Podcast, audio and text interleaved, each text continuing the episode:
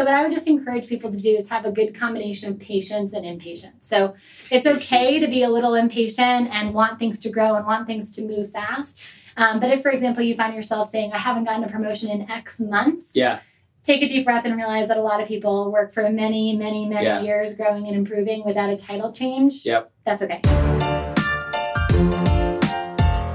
You're listening to the Flip My Funnel podcast, a daily podcast dedicated to helping B two B marketing, sales, and customer success professionals become masters of their craft. It's Tuesday, which means this is our hashtag One Big Idea episode. In these episodes, you'll hear some of the best big ideas from incredible practitioners, thought leaders, and entrepreneurs within our community. Here we go. Sangram here. Welcome to the Flip My Funnel podcast. So I want to invite Katie Burke. She has been here all day. She's the Chief People Officer at HubSpot. And I got to meet Katie when I was in Boston. I was meeting everybody. And, uh, you know, HubSpot, uh, as most people know, is an investor in Terminus. And I got to meet the founding team, like Brian and Dharmesh and all the executive team. So I was very fortunate to meet Katie.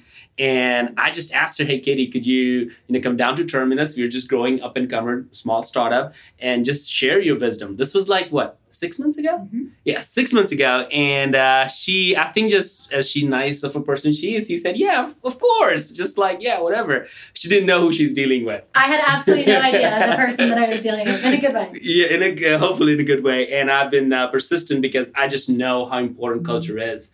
And as we grew, we have no idea. Like at Terminus, we were three co-founders, and before we knew, we were fifty, and now we're like closing to two hundred, and went through acquisition and all that stuff. Like we were just learning so much. So, Katie, welcome to the show. Thank you so much. I'm so glad to be here. So uh, we just had you come and share a lot of things with the entire Terminus team. Uh, you've met the Lady Terminators over here. What do you think so far? What are the things that are coming to your mind when you think about the culture here at Terminus, HubSpot? Uh, you've seen it all the way. So what, what are the thoughts that go through your mind? So I think one thing I noticed right away coming into Terminus, so one of the reasons we invested in Terminus was we invest in people, right? So we invest in products, but we also invest in people. And the culture of a company is pretty reflective of yeah. how much they care about their customers, how much they're going to care about their employees as they grow.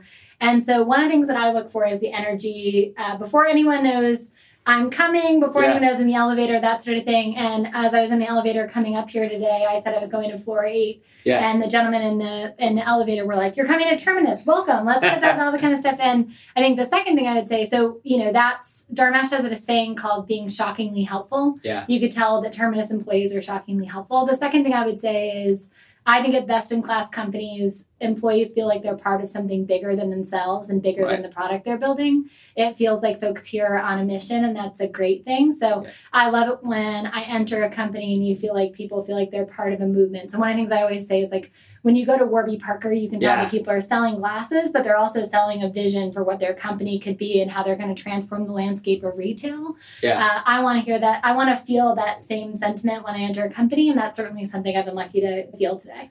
That is awesome. So you shared a lot of your background. Can you share just for the audience, like most of uh, the folks listening to the podcast are like in B two B marketing, sales, and a lot of them are in like startup, mid-size, but a ton of them are enterprise too. What you can share a little bit of your background because you came from like marketing and, and that kind of stuff. And also what in your mind is the role of a chief people officer? Yeah. So uh, I was a liberal arts major. I got certified to teach seventh through twelfth grade. I basically had no idea. I thought I was going to go to law school. And thankfully I didn't go to law school. I would have been a terrible lawyer, but I didn't go to law school. And what I ended up doing was taking a job in D C as a consultant. And I ended up in my first startup job working for the Glover Park Group. And the Glover Park Group was started by some Clinton Gore alums. And mm. the idea was to rethink political advertising in its current form.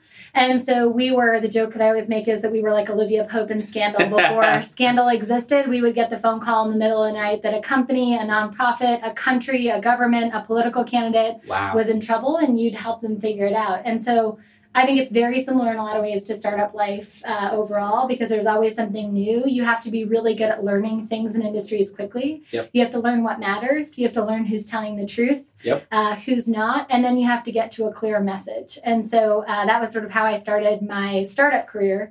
Then I went to M I T for business school, and what I learned at M I T was um, you don't have to tell people how smart you are if you actually are pretty smart.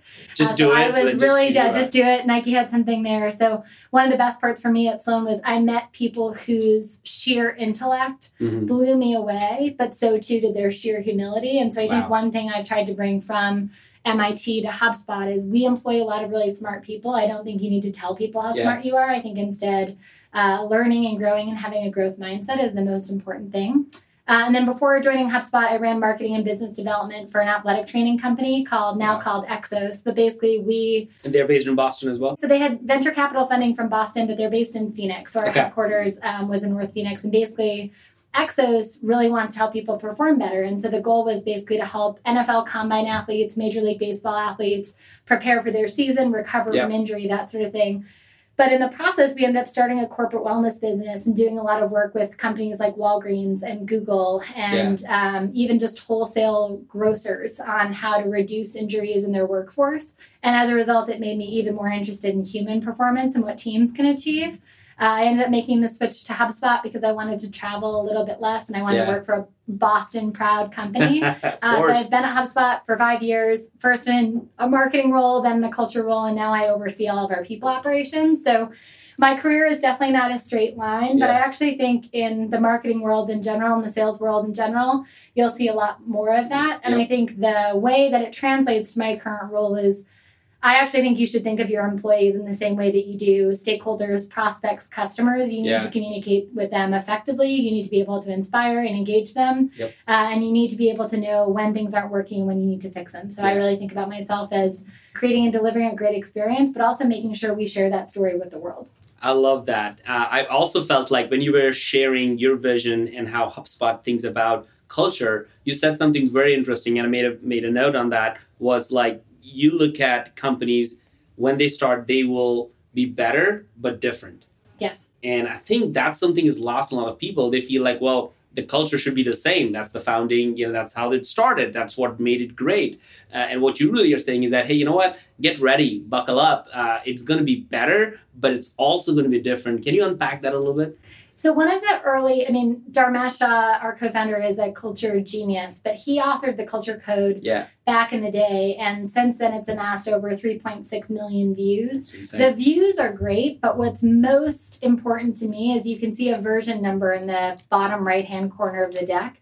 And that's because we iterate on it. Our culture is fluid, as is our company, as are our people. And so we're really trying to build as culture as fluid and adaptive as yep. our market demands.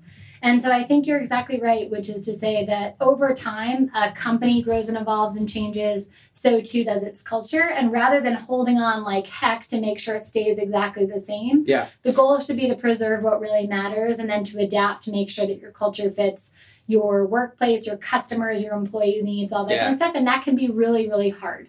It is extremely, like I said, like at Terminus, we went from three to fifty to now close to two hundred.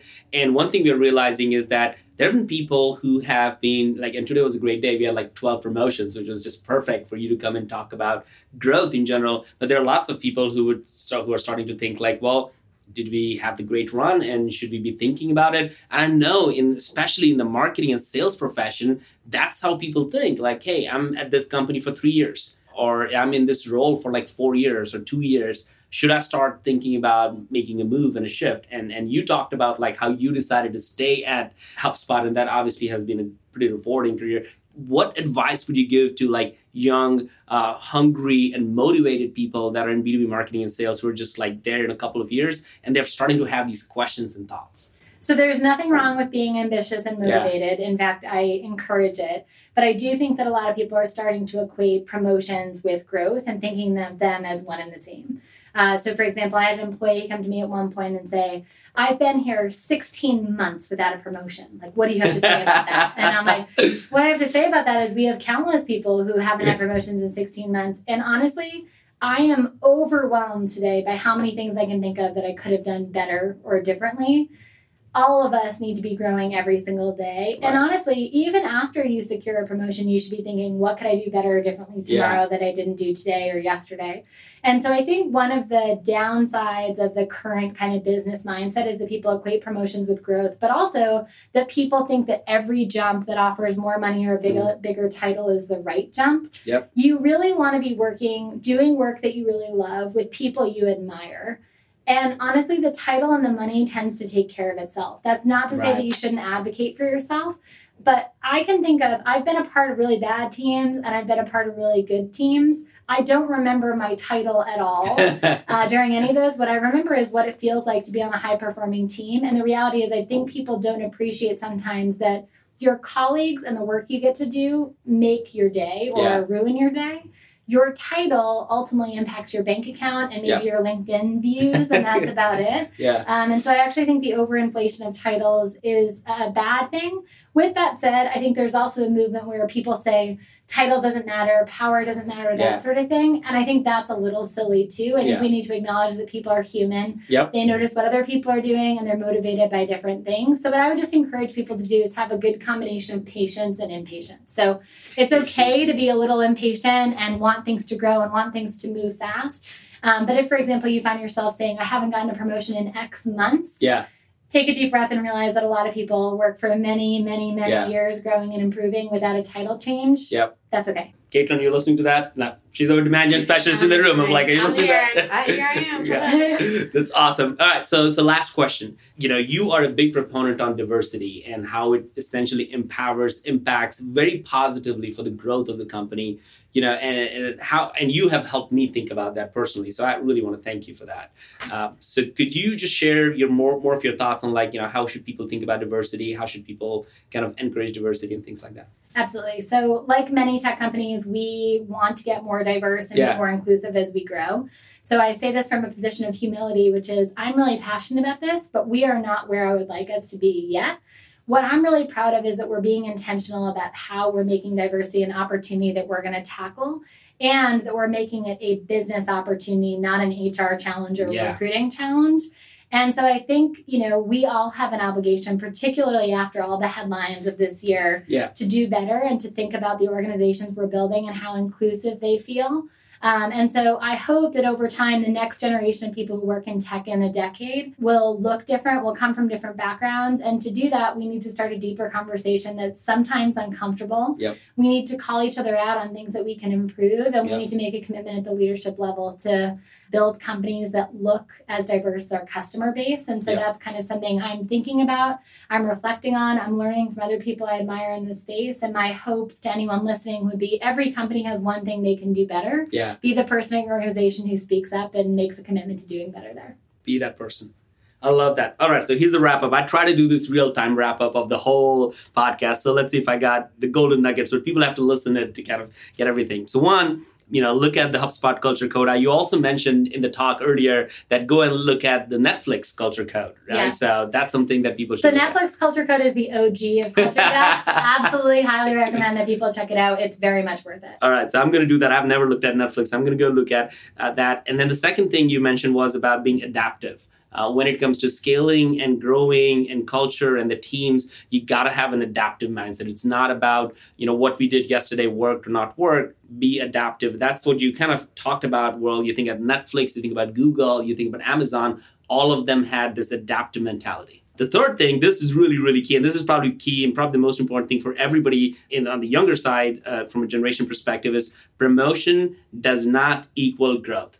I think that should be a banner or a t-shirt or something like that. Like promotion is not growth. Like you may get promoted because it's just an opportunity that might happen, but you can grow every single day. So I thought that was really, really good. Jumping to a different job in a different company and getting a title is not everything. And then the last part on diversity, which is something that I'm learning and I'm trying to be better at, is be intentional about it. Because if you're not intentional, it's not that you were going to do something or you're not thinking about it, but if you're not intentional, you're just going to miss it.